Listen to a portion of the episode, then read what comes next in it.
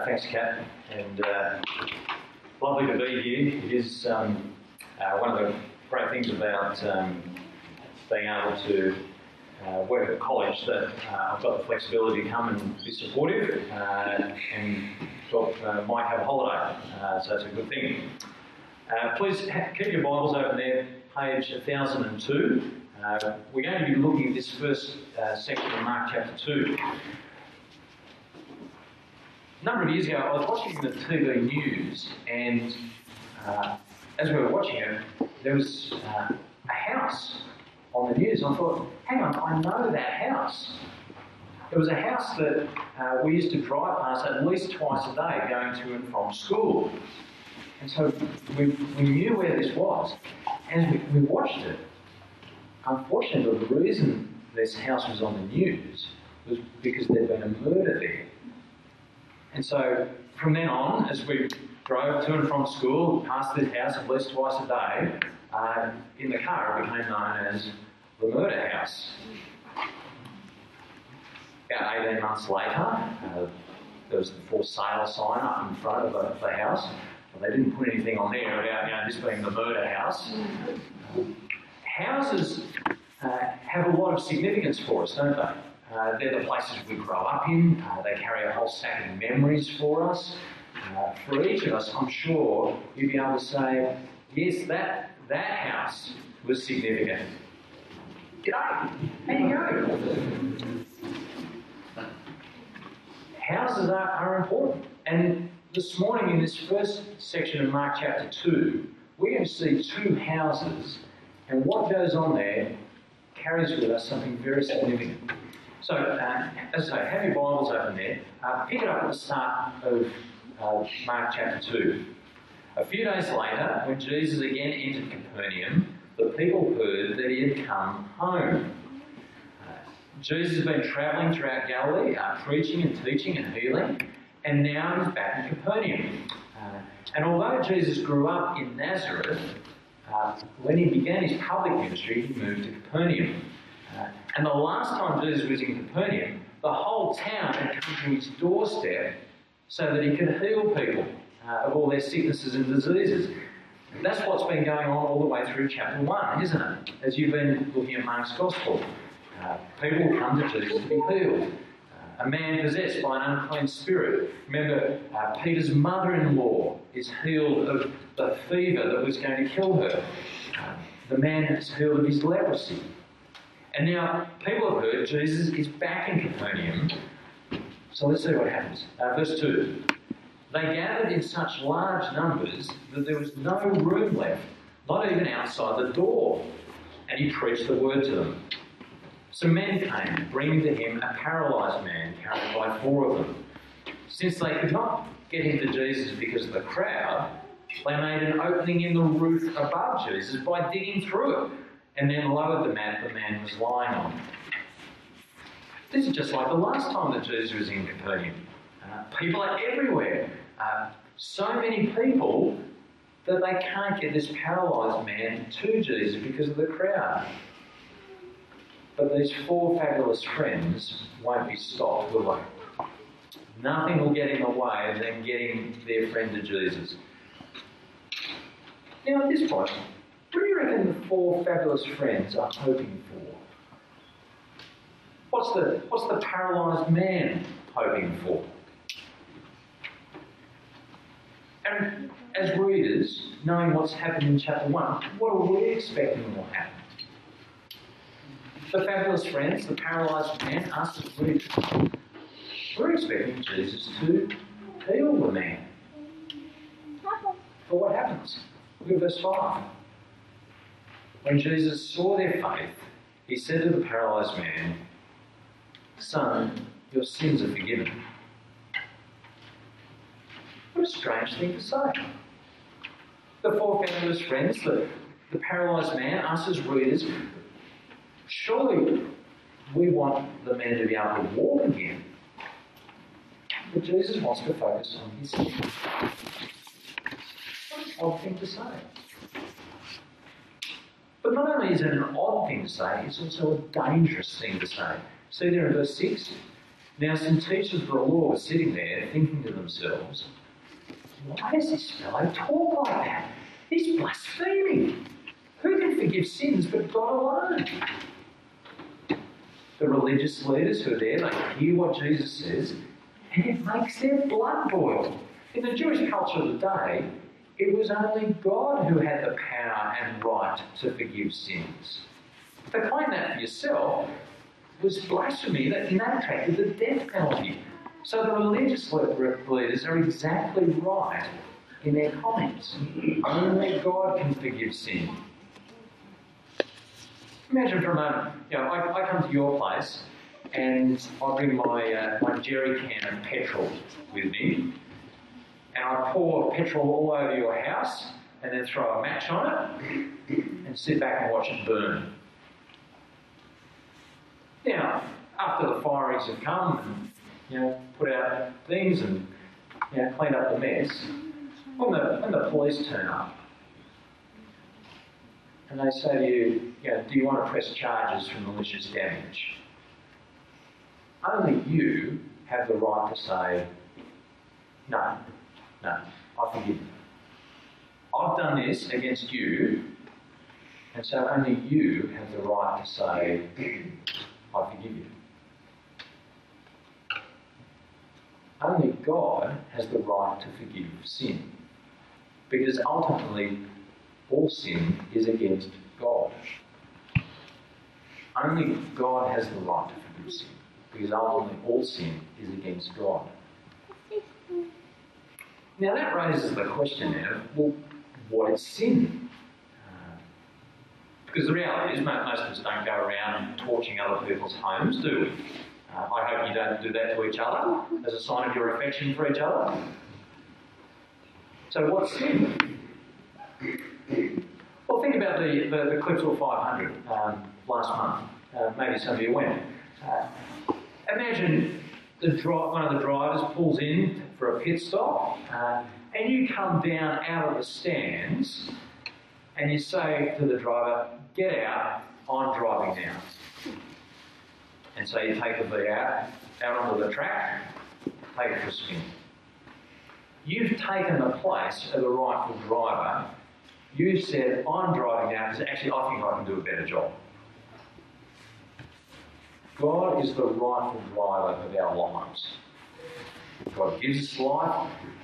God gives us everything good that we enjoy in life. And yet we've told God to get out of the driver's seat and I'm going to drive now because I think I can do a better job. So sin is primarily that attitude that says, God, I'm in charge and you're not because I'm going to do a better job. The problem is that when I think I'm in charge of life, and you think you're in charge of life, and everybody else thinks that they're in charge of life, it's inevitable. We're going to butt heads, aren't we? Because we can't all be right. Only God has the right to forgive sin, because ultimately all sin is against God. But we've all said, get out of the driver's seat, in. So these religious leaders are they're on at one level they're right. Um, well, let, us see what's going to happen. Have a look there at verse eight, please.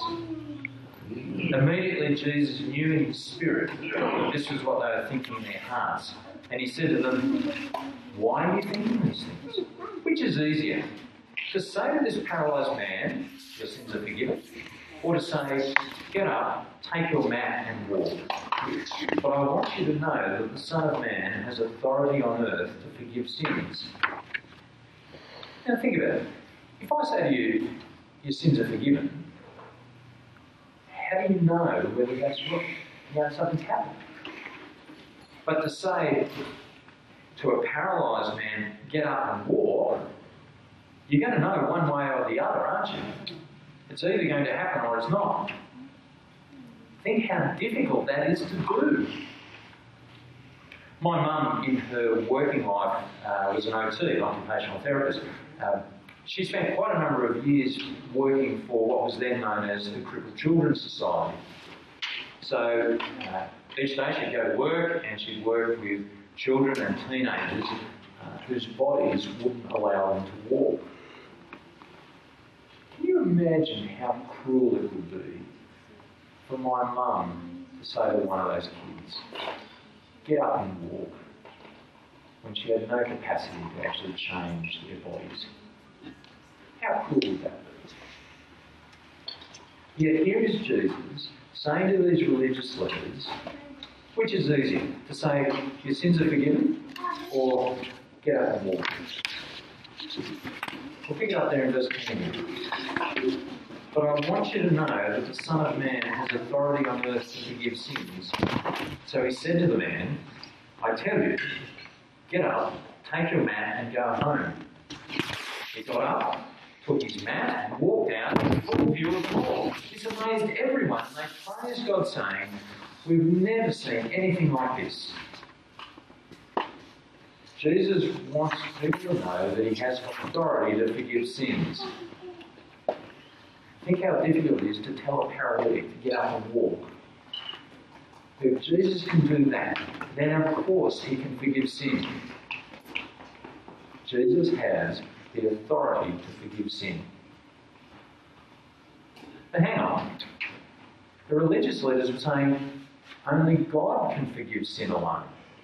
They accused Jesus of blasphemy. And they're right except that Jesus has just demonstrated that he has the authority to forgive sin. Only God can forgive sin. Jesus has demonstrated he has the authority to forgive sin. And as readers, we're meant to put two and two together about who Jesus is. Jesus is demonstrating that he is God. Well, action moves on. Uh, look, at verse 13. Once again, Jesus went out beside the lake. A large crowd came to him and he began to teach them. As he walked along, he saw Levi, son of Alphaeus, sitting at the tax collector's booth. Follow me, Jesus told him. And Levi got up and followed him. So there's Levi set up, uh, collecting tax as people go by, uh, a bit like uh, the toll gates at the, the bottom of the, the freeway going up into the hills.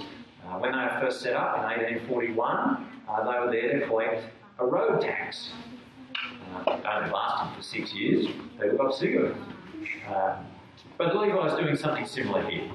Uh, as Meredith said in the, in the kids' talk, uh, Levi as a tax collector would have been despised by his own people because he was working for the occupying Roman Empire. So he was seen as a traitor, somebody who would exploit his own people to make money. But Levi leaves that behind to follow Jesus. Look what happens next. Verse 15. While Jesus was having dinner at Levi's house, many tax collectors and sinners were eating with him and his disciples, for there were many who followed him. When the teachers of the law, who were Pharisees, saw him eating with the sinners and tax collectors, they asked his disciples, Why does he eat with tax collectors and sinners? In the ancient world, to, to sit down and eat with someone was very significant. It was more than just a social occasion. It was a way of saying, I accept you. I embrace you. We're, we're, we're on good terms. You, you're almost family. I embrace you. You're one of us. And here is Jesus eating with tax collectors and sinners the unreligious ones, the ceremonially unclean, the people who didn't follow the religious rules. And they're the ones Jesus is eating with. Levi and his friends. Jesus is signaling, I accept you. I embrace you. And why did Jesus do that? See there in verse 17? On hearing this, Jesus said to them, it's not the healthy who need a doctor, but the sick. I have not come to call the righteous, but sinners. My wife works in an emergency department of a hospital. You only go to the emergency department if something's seriously wrong. Of course, that means that um, the people who don't go are middle aged men because there's never anything wrong with us, is there? Um, of course, except when you get a bit of man flu and then the, the whole world is going to end. Jesus has come for people who realise, yep, I need help. There's something wrong and I need help. I've been at the steering wheel of my life and I thought I was doing a good job, but I'm out of it. But people who realise they need a doctor, Jesus demonstrates he is for them. He eats with tax collectors and sinners. He's showing, I embrace you, I accept you. And as Mark's biography of Jesus unfolds, he's going to show us how Jesus does that, how Jesus deals with our sin. We've seen action in two houses here Jesus' house in Capernaum, Levi's house. And both houses show something really important. In Jesus' house, we see him healing the paralytic to show he has the authority to forgive sin. The authority to forgive sin belongs only to God. And by showing has the authority to forgive sin, Jesus is showing that he is God. In Levi's house, not only do we see that Jesus has the authority to forgive sin, but that he has come to call sinners to himself. Jesus wants to draw people to himself, those who realise they need him. He wants and welcome them and put things right with them, with people who know that they've been out of step with God. Well, what the, what's the implications of all this? First implication. Jesus is saying that he's come for people who realise they need a doctor. So the question is, do you realise that you're sick? That you're spiritually sick? Uh, perhaps the rest of life is in good working order. Uh, you know, work's okay, family's okay, schnitzel night on Tuesdays the pub's okay. But where's God in the picture? Are you still at the steering wheel of your life? If you're running your life and God's not at the steering wheel, the diagnosis is that you are spiritually sick and you need to sort things out. You need the forgiveness that Jesus offers. Yeah, you, you might be sitting there thinking, well, hang on, isn't it God's job to forgive people? I mean, yeah, I, I know I'm not perfect, nobody is, um, but I'm okay. I'm sure there's the minor stuff, but surely God will overlook that minor stuff after all. That's His job, to forgive people. Well, about me coming to your place with my jerry can again. if I go and torch your house, are you under any obligation to forgive me? Why? If we've booted God out of the driver's seat of our lives, is God under any obligation to forgive us? No, He's not. He longs to forgive people, He wants to forgive people, but He's under no obligation to do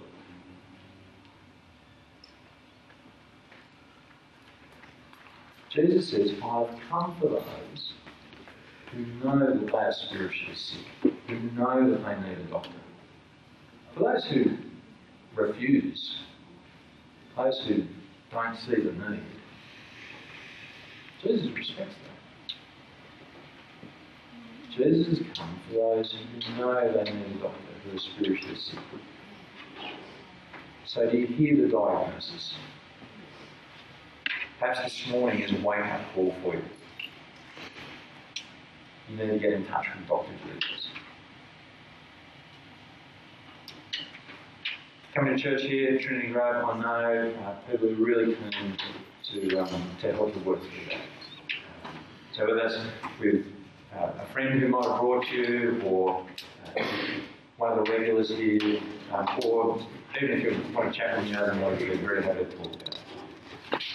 Second implication, I think it comes out this morning, is um, what's your picture of God? What's your picture of God? Uh, maybe you've got that, that picture of God that he's uh, an old man with a long white beard sitting in his rocking chair, um, that he's, he's distant, uh, out of touch, that he's irrelevant, uh, not engaged in life.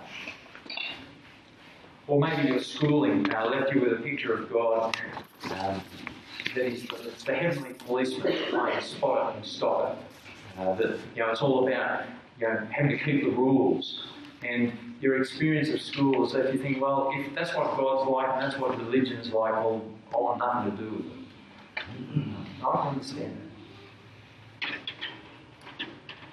But this morning should help us reconsider what our picture of God is. Here we have Jesus going to Levi's house. Jesus having a meal with these irreligious people, normal, ordinary people. And it's a picture of God, a God who wants to engage with us, a God who wants to draw near to us. It's a picture of God who is for people, not against them. God wants each of us to draw near. God wants the very best for us.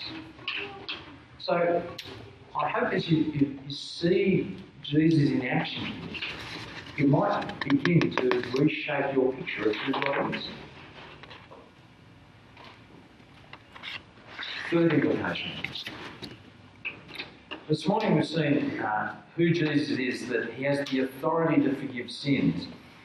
That means when we genuinely say, Jesus, I'm sorry, I've messed up again, because Jesus has the authority to forgive sins, when he forgives, you're completely forgiven. Now you might be thinking, well, uh, if you knew me, how could Jesus forgive me when, when I keep doing the same stuff over and over and over again? Or maybe you, you do say sorry to Jesus and you think, has he, has he really forgiven me on that?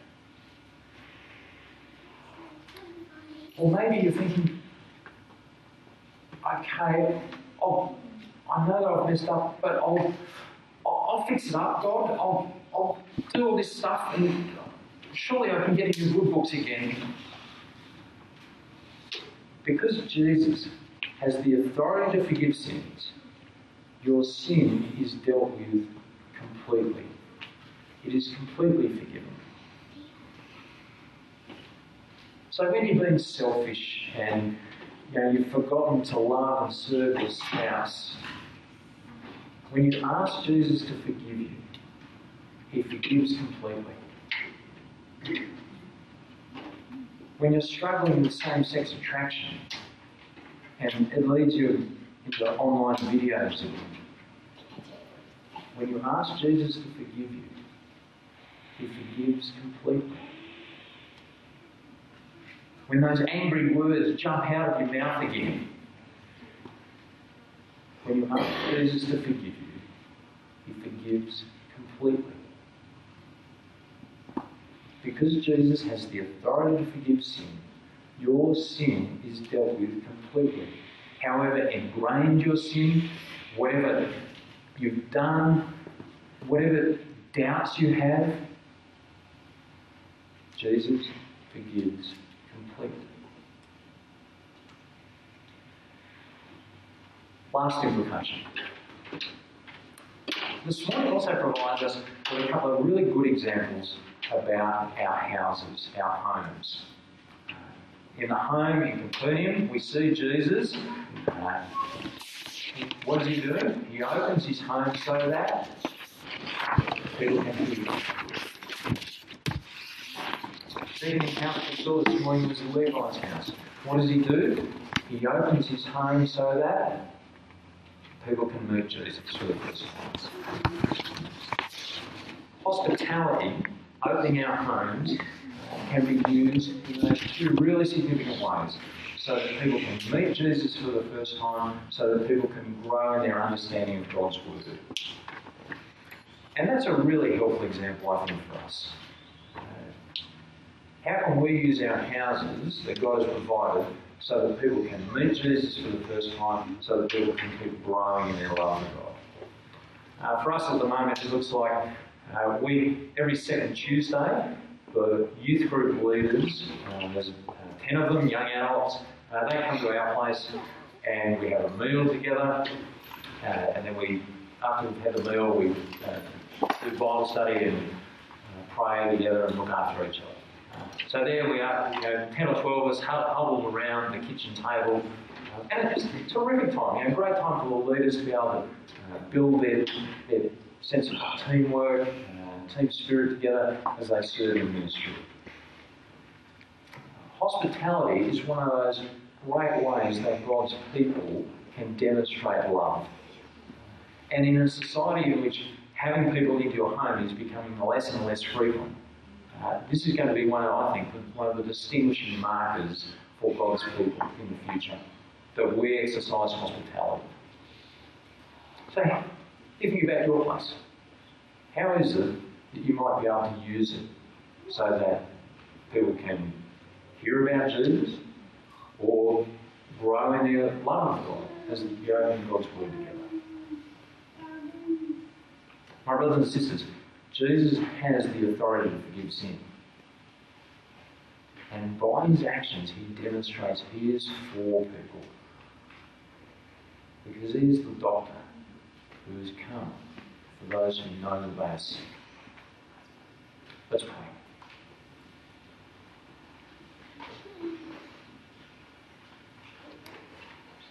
Our great God, uh, we just want to uh, be honest and realise that we do mess up. And each of us at different points uh, don't treat you as the one who has the right to be driving our life. Please forgive us. Thank you for Jesus, and thank you that He is coming for those who know that they need God. So please help us to trust Him. Amen.